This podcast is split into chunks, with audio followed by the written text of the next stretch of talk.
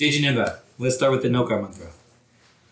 Om Namo Arihantanam, Om Namo Sittanam, Om Namo Ayariyanam, Om Namo Jayanam, Namo Loe Sabasahuro, Eso Panchanamokaro, Sarva Pava Parasanam, Salvesim, Paramam Have Mangalam, Paramam Have Mangalam.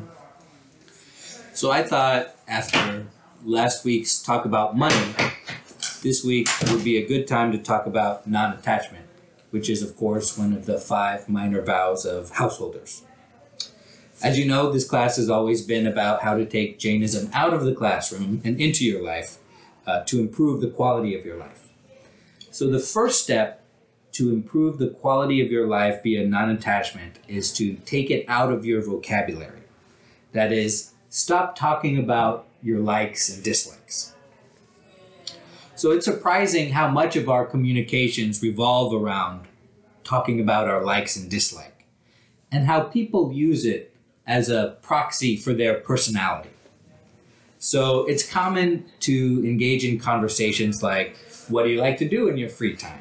You know, uh, what do you like to eat? What do you like to watch? What do you like to read? Come on in. Uh, where do you like to travel? We were just talking about that. And how do you like your job? Right? Today we're talking about non attachment and how people use it as a proxy for their personalities. That is, what their likes and dislikes are. So the answers to all those questions do not define you, who you are. But society thinks that it does. Uh, in fact, the answers to those questions have no probative value whatsoever to who you are. But society thinks that the answer to those questions define the entirety of who you are. So once you start to take these likes and dislikes out of your vocabulary, it's like you start to feel like you're waking up from the matrix, all right? You start to realize that that's all people talk about. that's all people think about. And that's all people do. They rearrange their lives to accommodate this concept of what I like and what I don't like. So, more importantly, once you start to take this kind of attachment out of vo- your vocabulary, you start to take it out of your actions. And then you start to take it out of your thoughts. Usually it's the other way around, right? It's, it's always, you know, thought, speech, actions, right? So you would think that, okay, let's do the actions first and then we'll stop talking about it and then we'll stop thinking about it. You go like that. But it's not true. This in this instance it's not true. First you stop talking about it. Then you start realizing, oh, I need to stop doing this too. And then you start realizing the last one, the hardest one is I need to stop thinking about this. Like, who cares what I like and dislike? The le- the person that should care the least is me. So uh, once you start taking it, of course, out of your vocabulary and your actions, you supercharge your samvar, which is, does anybody remember what samvar is? So burning off a karma or influx? Blocking out the Blocking. influx of karma. You supercharge your karma, your Samvar. and you allow yourself to participate in more nirjara because you're not worried, you're not wasting your thoughts on what you like and dislike. Um, so let's do the same experiment as last week, okay? So take out your wallet and uh, take out a $20 bill.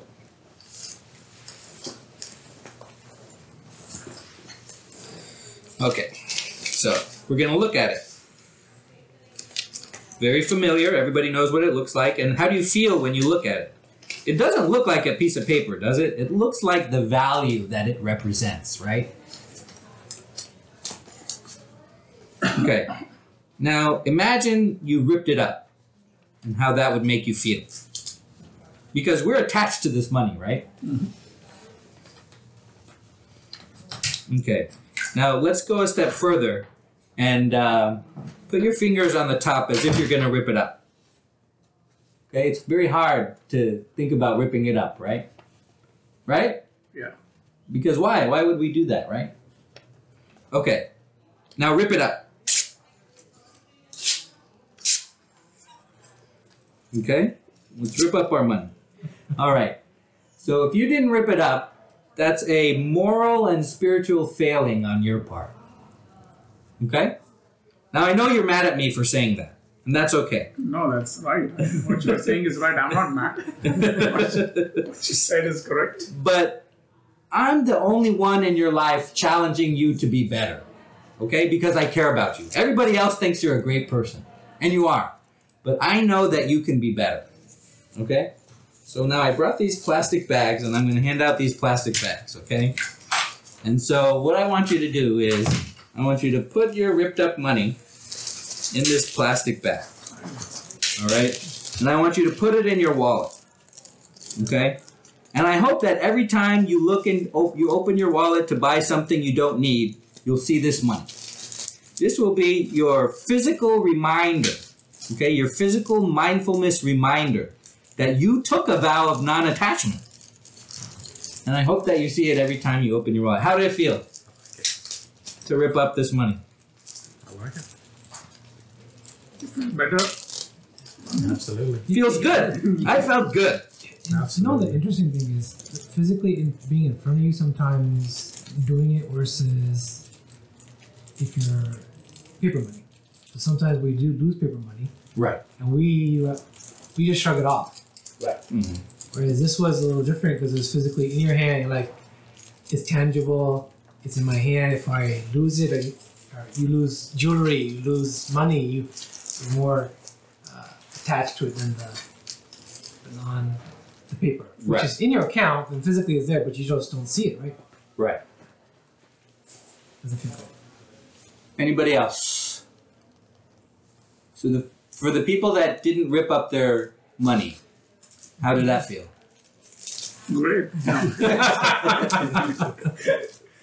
so that is going to be my reminder when I will tear that. And Well, put the money you didn't rip up in the plastic bag. yeah, I did that. Okay. Yeah. So that it's a reminder. that to remind you that you have You uh, can you scheduled to rip it up. Bah, yeah, since you don't have You, you sched- remember you scheduled to rip it up, and then one day when you come back, show me the plastic bag with the money ripped up in it. That's because that's on your to-do list now Yep. is to rip up this money that's in this plastic bag. So what's the point of all this right? How does non-attachment increase the quality of your life? Well uh, by several ways. First you're less likely to cause violence right? We, you, we choose violence over the things we're attached to. Uh, you're less likely to experience suffering and you, you're going to lower your stress. This is the big one the big practical one for you that is you will lower the stress in your life by practicing non-attachment um, the third one, you can concentrate on the things that actually matter rather than wasting your brain cycles concentrating on things that don't matter. Um, you know, you're less likely to hurt other people's feelings. You're less likely to hurt your wife's feelings when you practice non attachment, right? Um, so, not only does non attachment reinforce the other four vows that we take, um, but it supercharges your ability to, to perform nirjara, as we discussed. Uh, so you'll stop being controlled by your emotions. As you know, um, as you know, um, we are constantly controlled by our emotions, and this is one weapon we have against our emotions. Um, you won't be attached to the outcomes of things. That is, you'll be free from. A lot of times we feel anxiety because we don't know how things are going to unfold certain situations, certain circumstances, and even our life. Like, how much easier would my, my life be if I knew, hey, I'm gonna live to 75, I'm gonna die in this way, and then I would just take it easy until then, right? If, if I knew what was going to happen in my life, I would be stress free, right? And so a lot of times we feel anxiety about that. So once we start practicing non attachment, that anxiety will go away you'll be more peaceful, less neurotic, and if once you if you're more peaceful, your relationships will improve. You'll feel a sense of freedom because you're no longer a slave to your mind. I don't think that that's hyperbolic language. Uh, you'll feel a sense of wholeness because you're happy in the present moment. We always talk about living in the present moment. This will be one way to do it. So these things are all connected, right? All of these ideas are connected, but we're looking at it through the lens of non attachment. In fact, you could get to the same place via multiple avenues if you decide to concentrate on one thing or another. Some people might concentrate on mohaniya karma, right? And they might get to all the way to where they're going by practicing that. Some people might practice non-attachment, and they get to all the way they're going just by practicing non-attachment because you learn all the other lessons along the way when you just concentrate on one. Some people might concentrate on only telling the truth. They might take a vow, I'm just going to tell the truth in my life, and they make all these other same realizations along the way. You'll no longer be addicted to getting things, which is filling an empty hole inside of yourself, um, because you're content and you don't feel like material things or relationships are necessary to complete you. You're happy within yourself. You feel more connected to life because you're not lost in thought. How much time do we waste thinking about rearranging our lives to maximize what we like and minimize what we don't like? You'll feel gratitude, love, compassion, and happiness permeate your life as you have let go of the need to chase happiness, which creates unhappiness. So, pretty strong language there. So, does anybody want any questions about how this can improve? And I'm not talking about your next life. I'm not talking about getting rid of your karma. So eventually, one day you'll get to more. I'm talking about increasing the quality of your life today, increasing the quality of your life tomorrow by practicing non-attachment.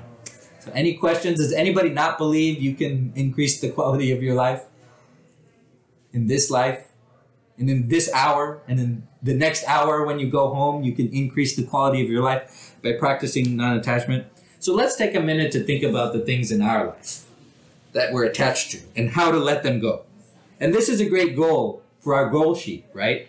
Like uh, th- that would be great is if we took the five vows and we put them on the goal sheet and we made one goal for each vow. So if we pretended we did that, what would be your goal for non-attachment? Would it be, hey, stop watching less football? Okay, maybe that would be mine.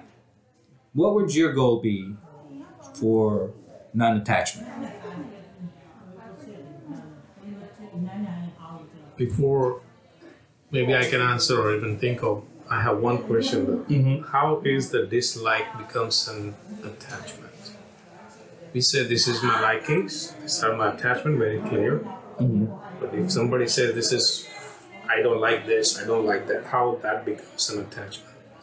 So you avoid you avoid that thing instead of allowing things to happen. So let's say we dislike a certain food, okay, and our wife makes it for us. Then we say, "I don't like it," and we push the plate away. You know I don't like it. You have caused violence in your life. You have caused violence to your wife. This kind of mental and emotional violence, and that begets violence because she holds a grudge on you, and then um, it spirals out of control from there. And that could have been avoided if you simply don't care about your dislikes.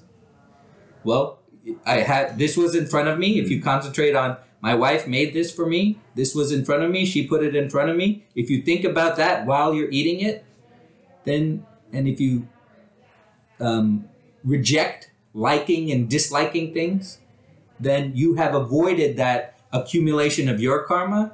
You're causing accumulating her karma for that. You've avoided all of it. Yeah, true on that example. But the example, if I think, let's say I like quietness, peacefulness, so I don't like noisy uh, environment. Right. So how is that? If you don't like a noisy environment, you have increased your mental suffering for when you're in noisy environments that you can't get out of. Like we're in right here, we're in this environment. This is supposed to be a place for us to concentrate on our spirituality, and it's so noisy. But guess what? If you just avoided that, you can still meditate in a place like this with people talking all around. Okay. You can still do anything that you wanted to do in the noisy environment, but because you had that dislike, you caused yourself suffering and you prevented yourself from working on yourself. Okay. Um, okay, so other questions. Thanks to everybody who's joining us. We're talking about attachment today.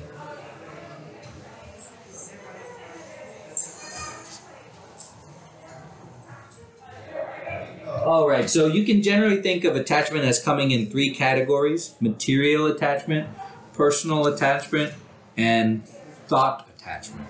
So, material attachment is probably pretty easy. Um, mat- uh, we're talking about material possessions. Um, so, what you have to realize is, of course, material possessions are meaningless and transient. That is, we can't base our happiness off of material possessions. I think that uh, everybody understands this.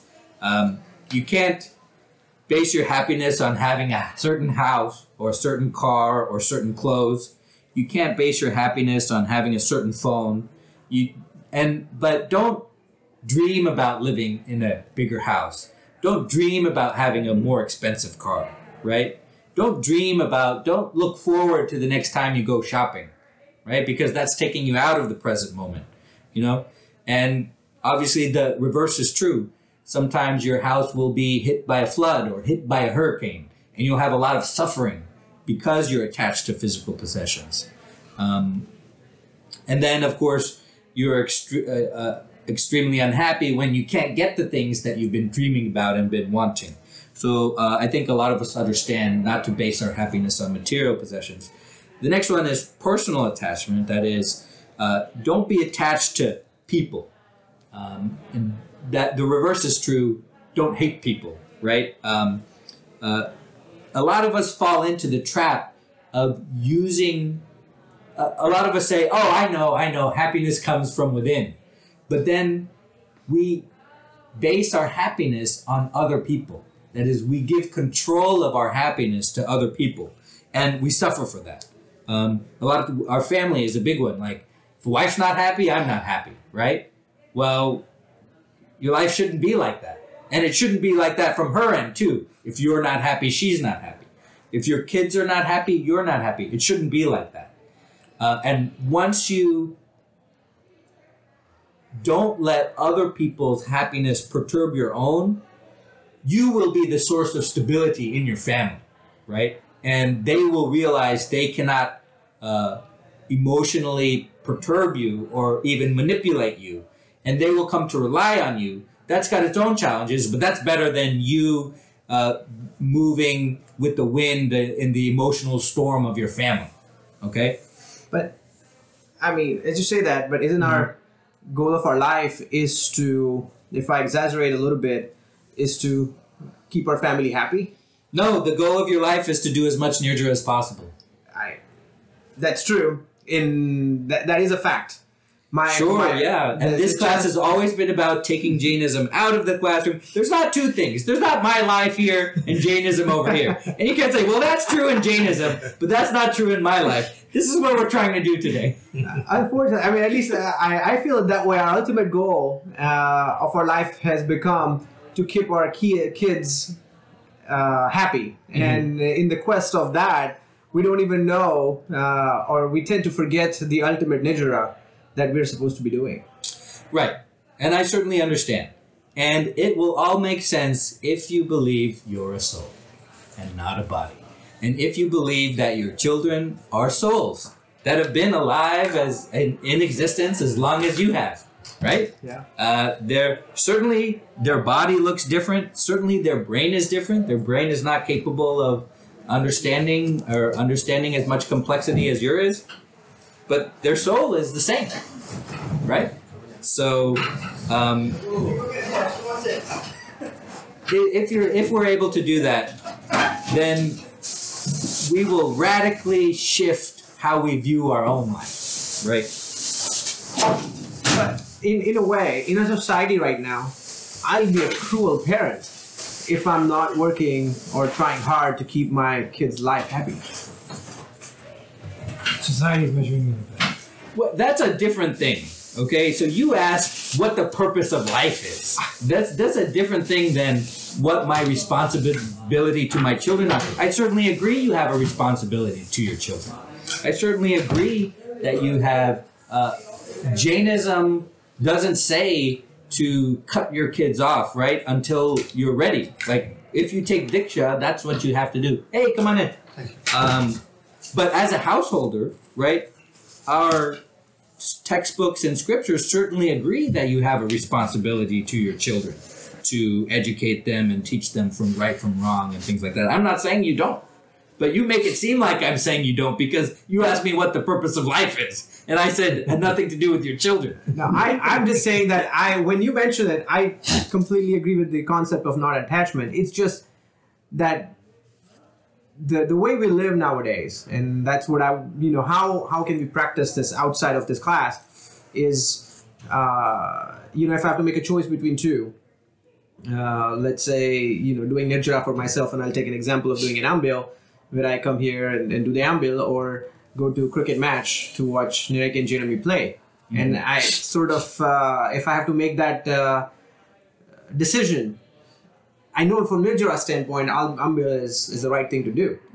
Whereas, uh, you know, watching my kids play cricket, partly I'm attached to them. How how can I convince myself it's not re- it's okay not to be there, and and do my karma nirjara? Okay, so it's all about balance, right? You are allowed to have time for yourself to work on yourself for your spiritual goals. Your kids are allowed to have time for themselves too. So let's talk about making those times align so you can do your ambil and you can go to the cricket match. So it's all about balance in your life to do that. It's not, you presented it as a dichotomy, but it's not. And certainly the balance can be too far in one direction. That is, you can be too neglectful for your children because you're working on yourself. Or you can be too neglectful for the spiritual progress you have to make in this life because you're working with your children. So you can see how it could go too far in either direction, but it's about finding the balance. Or third option is you do first and still go to the match. That, that is a good way out. So when we have too much of a personal attachment, we feel lost and alone without this uh, unconditional support of someone. We feel so- a lot, tremendous amount of suffering if somebody stops loving us. Uh, we hold grudges against people, and we find it very hard to forgive them. Um, we're needy and we're clingy because we need this kind of emotional support that we cannot find within ourselves. And that makes us become manipulative and also be manipulated. Um, we engage in self destructive behaviors, emotional behaviors, because we need this person in our life and we cannot live without them. And that gives them power over us to treat us very badly. And uh, obviously, it's a, it can lead to an abusive situation. So thanks for joining us. We were talking about non-attachment today. We ripped up some money. If you'd like to rip up some money, I'll give you a plastic bag to put it in. Uh, we talked about the material attachment, personal attachment. We're going to talk talk about um, uh, thought attachment here in a second. Um, we're, we're, attachment is, of course, one of the five minor vows of householders. Who knows what the other four vows are? Non-attachments, number one. non-stealing, Non-stealing, non-violence, non-violence, celibacy, celibacy, Greedy? Or is that non-attachment? Okay. yes.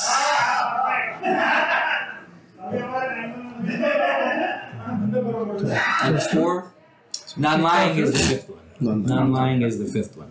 Okay, so let's talk about thought attachment.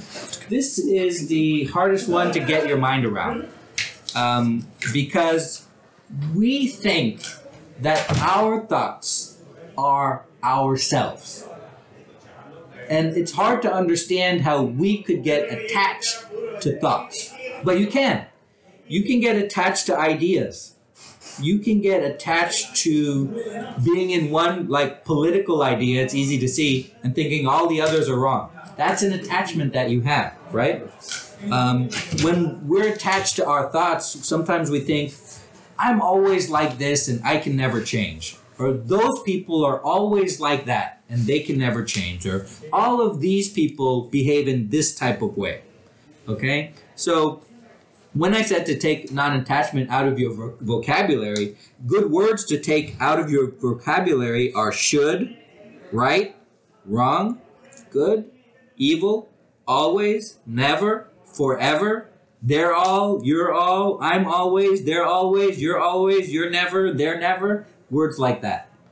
If you start taking those words out of your vocabulary, you'll start realizing that um, you are attached to your thoughts.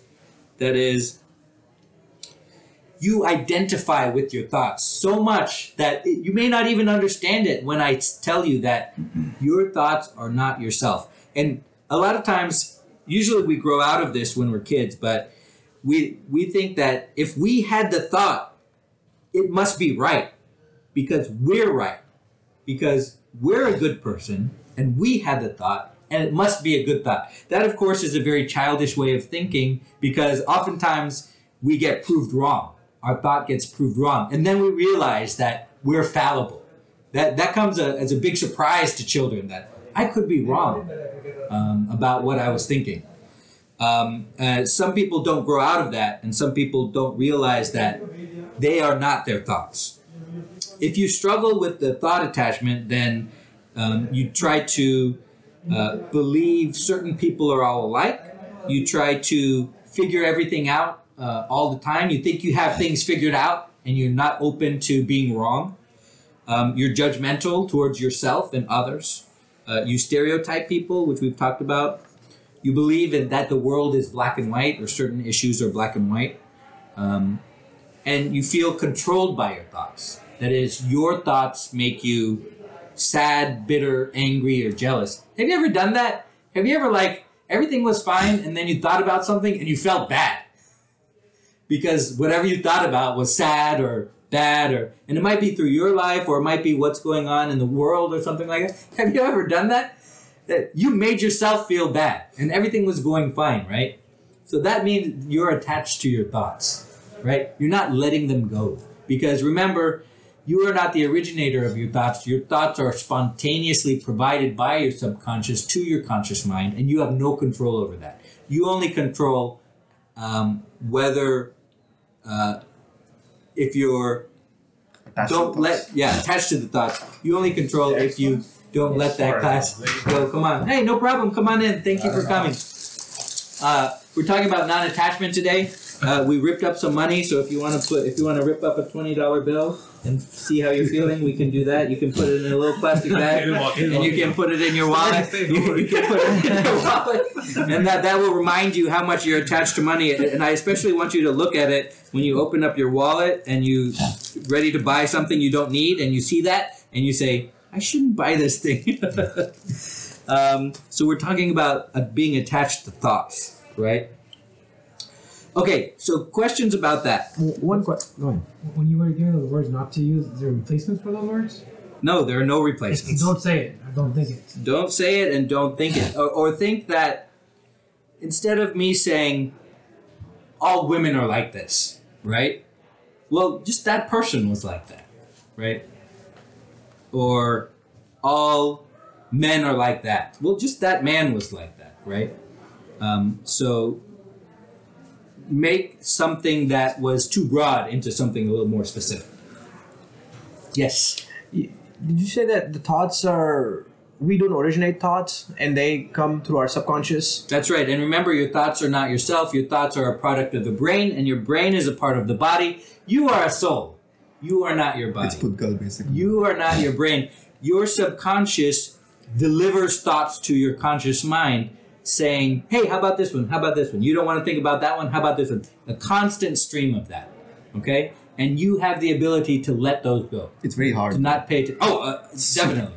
So the body originates thought. The and body originates thought, correct. Okay.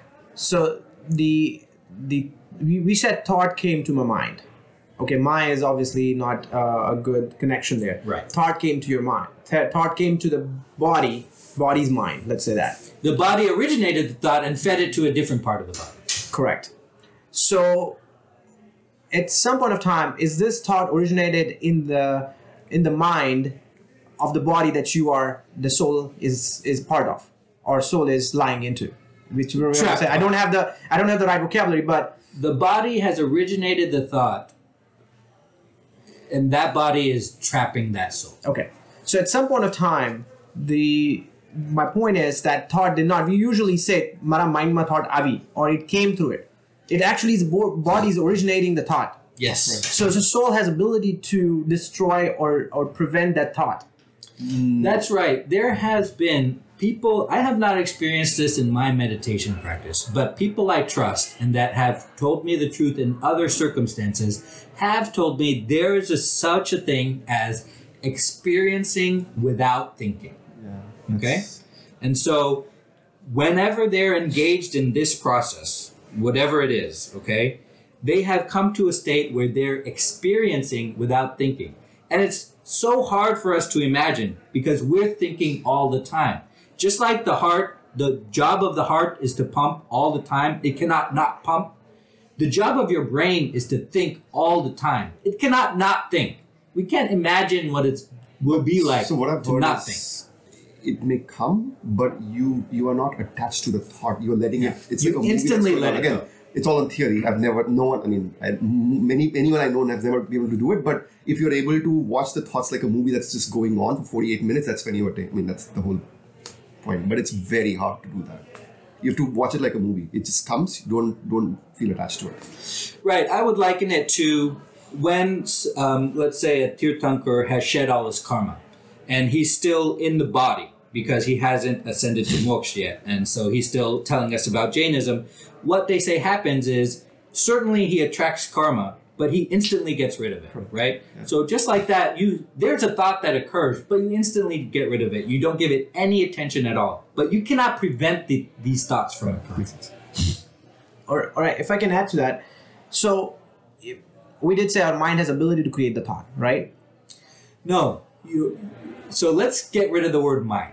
Okay. Okay. There's the soul and there's the brain, Okay. and the soul provides what we call awareness, and you have an ability to control which thoughts you give awareness to. You don't have the ability to control the origination of the thoughts. Do you call it conscious? What you just referred to? Yes. So the soul is the reason that you are conscious. That's right. And the existence of the soul is proven by the hard problem of consciousness. We have not yet solve the hard problem of consciousness because scientists don't want to say that the answer is the soul. I, so the one thing I, I remember, and I've studied some, that thought creates destiny. Your thought creates your own destiny.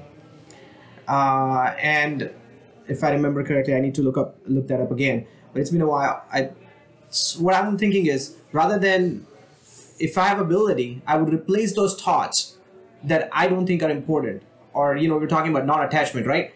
And get attachment to, in a way, it's attachment. But I mean, obviously, until we get to that stage where it became completely non-attached, I would attach myself to the thoughts that takes me to the right destination, which Absolutely. is nirjara, for example Absolutely. right? So that is what I'm trying to think. That if I have ability to originate the thought in this body, not in the soul, obviously, then I will originate. I'll attach myself to the thought that will take me to a level that I don't have to attach. anymore. Okay, so we're letting the semantics get in the way of the little bit. When we say thought creates destiny, that's a nice little saying. But what it more accurately should be is the thoughts you give attention to create the destiny. You're getting a little bit confused because I told you you don't have the ability to originate your thoughts. You have the ability to pick which thoughts to pay attention to. So the phrase, the technical correct phrase should be the thoughts you give attention to create your destiny Okay. got it. and that's where you got a little bit mixed up.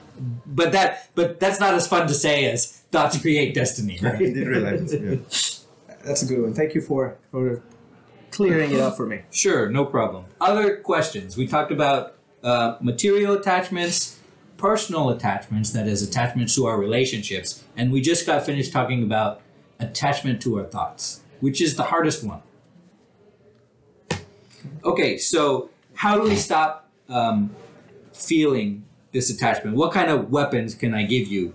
Um, and remember, this is not something you're going to do in your next life. This is something you can do today to increase the quality of your life right now, because the whole purpose of this class is to take Jainism outside of classroom and increase the quality of your life using Jain principles. First, stop looking for happiness in external things. This phone isn't going to cause me happiness. This computer isn't. This mouse isn't. Uh, nothing. Nothing external to yourself can bring you happiness. It's easy to say, and everybody knows that happiness comes from the inside, but it's hard to believe. It's hard, like, have your actions today comported with that? No, then you probably don't believe it. It's easy to say, but it's hard to be, believe that happiness only comes from the inside. And that if you are trying to, everybody knows, you know, if you're trying to find your happiness in drinks or in food or in um, material possessions, you're trying to fill a hole that can never be filled inside of yourself. It's very cliche to say that, but it's very true. That is, if you find happiness in these things, there's something within you that's not right that you need to work on. Let go of the should and must language. This is what creates that expectations. If you're, a lot of times, you know, we think, my life shouldn't be going like this. I never wanted it to go like this, you know, and that causes us unhappiness. And a lot of times with us, it's like, I had this idea of how wa- how I wanted my family to be, right? And my kids aren't like that. My kids didn't ask to be born. They didn't ask to do anything, right? But they're interfering with uh, what I thought my family should be, and I gotta let go of that. I, my family, it is what it is, you know. My kids have these problems, and I gotta work with that. It's not what I wanted for my family; it's what it is for my family, and that's causing me unhappiness because I'm attached to that idea of I started the family and I wanted it to be like this, and it's not like that, and it's causing me a lot of unhappiness. So let go of the expectations of your life. You can still have goals. You can still work toward those goals. I think you should. But those expectations of how you thought things should be, um, we got to get rid of those, okay? Number three, practice allowing. A lot of times, this is a little bit tied to the last one. We don't allow things to be. We don't allow things to be how they are. We rather, we want to manipulate them to be how we think they should be. And our kids are the number one example, right? We don't like just allow them to be kids. We don't allow situations to unfurl.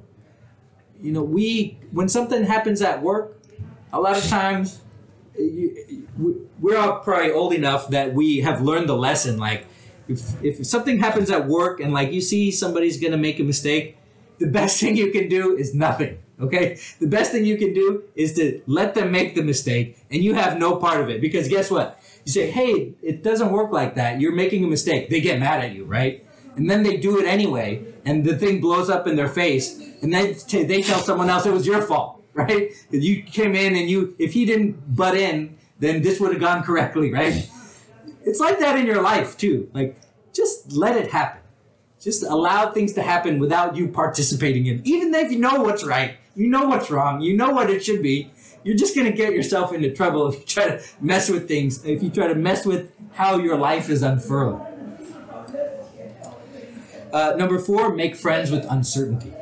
This goes back to what we were talking about. Um, we don't know how things are going to end up. My life would be very less stressful if I knew I was going to die at a particular time and then I could just not worry about it until then, right? I could just live in the present moment because I that was taken care of. I wouldn't have to worry about it, right? So, but we can't. So we have to live with this uncertainty of our day-to-day life and we have to be comfortable with it. A lot of people are not uncomfortable with not knowing how things will end up. These are the people that read the back of the book first, right? And they say, "Oh, okay, now that I know how it ends, I can enjoy reading the book," right? Well, we have to live that some and if you take it to an extreme these are disorders right anxiety disorders that these people are not exactly they're not in control of every situation they put themselves in so they don't put themselves in those situations at all and it could be as simple as going out to buy groceries right some people get very anxious about that because they don't know you know I, I have trouble like when i'm in a meeting i over prepare right because i don't know how it's going to go or if I have to make a phone call, I might put it off because I don't feel like talking to anybody or whatever, right? But we have to live with that. And once we live with that uncertainty, we can be more confident and we can um, uh, take actions to achieve our goals. We have to be uh, comfortable with uncomfortableness. Number five, learn to observe your thoughts and feelings. I've been banging on this drum for quite a while. I've been banging on the mindfulness drum. I've been banging on the meditation drum. Um, uh, I don't think you'll need to hear that much from me anyway. But this is another way that you'll get to the same place from different avenues. So if you just worry about non-attachment, you'll get to the same place. If you just worry about observing your thoughts and feelings, you're going to get to the same place. If you just worry about I'm going to be as truthful as possible in my life, you're going to get to the same place. Um, number six, we see how transient things are. This is a tough one. You know, what did it for me was I learned like a lot about history. And I learned that my life is incredibly stable compared to the life of basically 100% of everybody who has ever lived. That is, they lived, most people live with more uncertainty than I could ever experience in my life. Like, they lived with people invading their towns and they have to go to a new place. That might have been like a yearly occurrence, you know? They lived with not knowing where to find food. They lived with not knowing what the next source of violence would be in their life. Um, and so when we're a little bit unlucky compared to those people because it's easy for them to see how transient life is.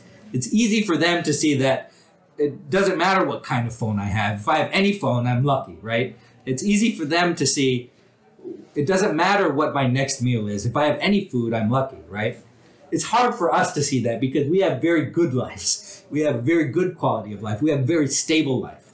So this is where I challenge you to see how and you can see how transient life is in a couple ways. For me it was history, right?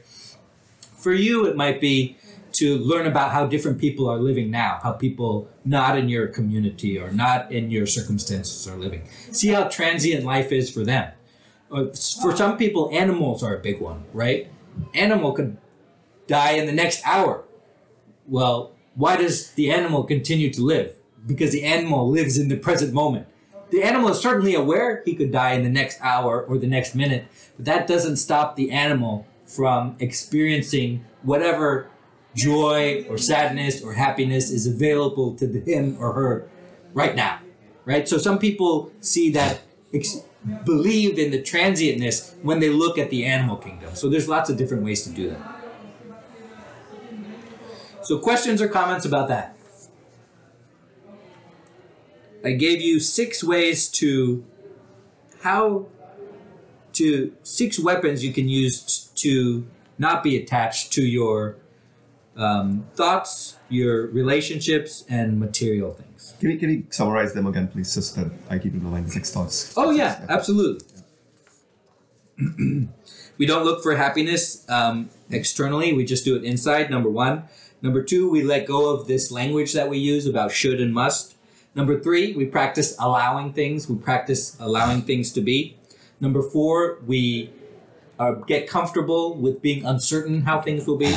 Number five, we observe our thoughts and feelings. And number six, we ponder on the transitoriness of life.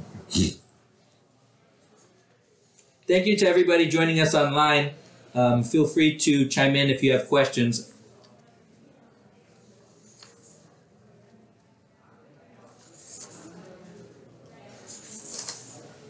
Other questions or comments about anything we talked about? Just one. So uh, you mentioned something about non-attachment, right? Or how things should be or must be, and we should stop doing that. But when things happen that way, you get a lot of positive thoughts, which you can pay attention to, which will eventually help you becoming a better person, right? So sometimes, yes, I know that we should not do that, but when we put an effort to do it that way, that okay, things should be this way or things should be that way. Like for example, I want to be here tomorrow, today morning at nine thirty, so that my kids can do the puja. Hmm. That's an expectations I have, and if I try to fulfill that, eventually my kids can do the puja, and eventually we'll be happy that yes, we were able to do that, and that enforces more positive thoughts somehow, which is unconscious mind is feeding into my conscious mind. So wouldn't that be okay to keep it that way that yes have some expectations and try to fulfill it or completely detach yourself So you're correct. And I am making a distinction between our goals and our expectations. That is, I think that's great. If you want to say, I had this experience where this didn't happen, like let's take your example. I want to be at a certain time, be at the temple at 9.30 for puja. Because today I came late, so tomorrow I want to do that. Well, you're setting a goal and you're rearranging your life to meet that goal. I think that that's great. That's not, I'm making a difference between that expectation that causes suffering about, and that's mainly about things we can't control. Like, um, because the expect, expectations about things we can control are great to make us change our actions into fulfilling our goals.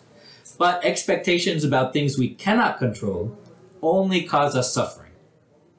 So you're right. The distinction is let's not have expectations about things we cannot control. But guess what? We can't control a lot of things that we think that we can control. I can't control um, the way my family is. I can't control other people when they dri- when they're driving on the road. I can't control what they do. I can only control what my car does on the road. And so I think that's the distinction. Okay, thank you. Let's not have expectations about things we cannot control. Okay, that. Thank you. That helps. Yeah.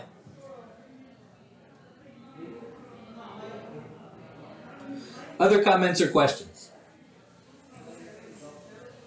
Okay, we have a little time, so for everybody that was late and that I gave a plastic bag to, um, let's do this experiment again. Okay?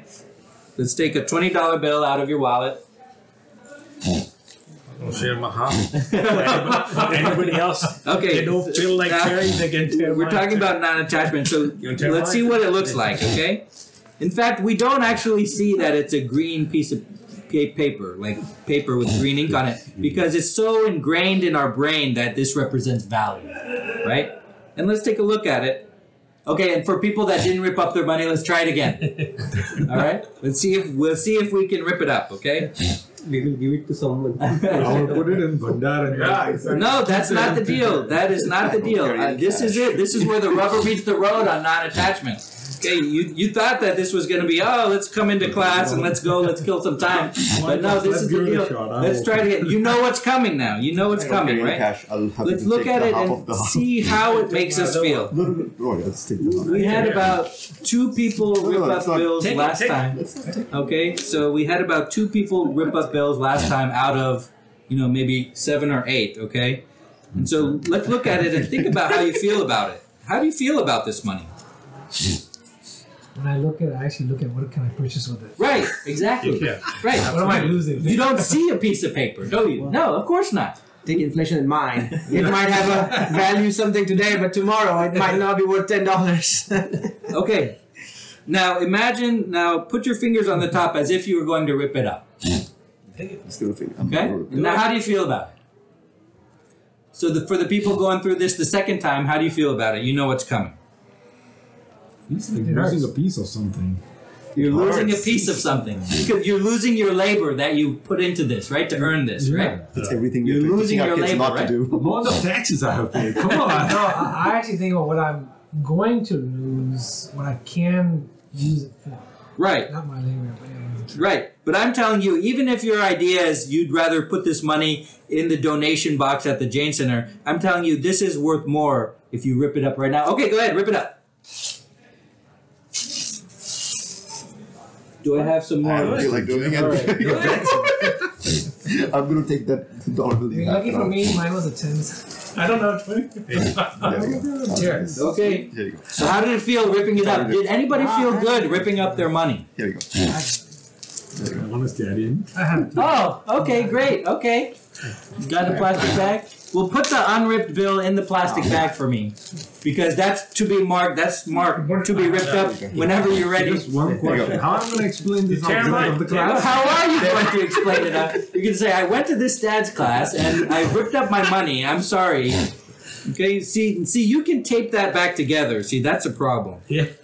See, you just ripped it up once. You can Okay, tape Yeah, there you go. it. Tear- I'm tear it fine up. with that. Yeah. Okay, so now put this money in My this kid plastic sees bag. that. My kid- And now, Now, how question is, I'm I going to explain this outside of the class? exactly. did anybody feel bad? It's okay to feel bad. Yeah. Bad now. Yeah. I feel bad. Yeah. After Yeah. first, no, I'm Did you? okay. It's a piece of Not yet. paper now. Let's keep doing it. exactly, exactly. Did anybody feel good that you know they were able to do this without it controlling them? Anybody feel good? That's okay. Well, I'd like to share an experience on non-attachment. So, you know, I didn't do it right now, but what there were two things that that helped me do it when we were in the um, uh, Pratishta in December. Uh, there was a people coming forward and giving them jewelries away, and it's like you know you know you're doing it for a good cause and you feel like you're doing it for a uh, bhandar, right? I mean here you, you feel like okay you're tearing it up and not putting it into bhandar, but I think it's a great exercise where our donation that we have that the system is set up is based on that to me. And it was pretty compelling at that point and says okay we give up. I mean it's something that you have on yourself and you want to give that up. Uh, it's very similar to this exercise that you know you're a donation. There's a collection going on for the new temple or something like that, and and you gave up, you know, thousands of dollars just thinking that this is really not something that I'm going to carry with me when I'm going to the next pub. So why to be attached to it? Right. Other questions or comments? Well, thank you for attending today. It's good to be back in person. Um, it's great to see everybody again. Thank you for everybody who came in online too. I really appreciate that. Thank you. Thank you. Thank you.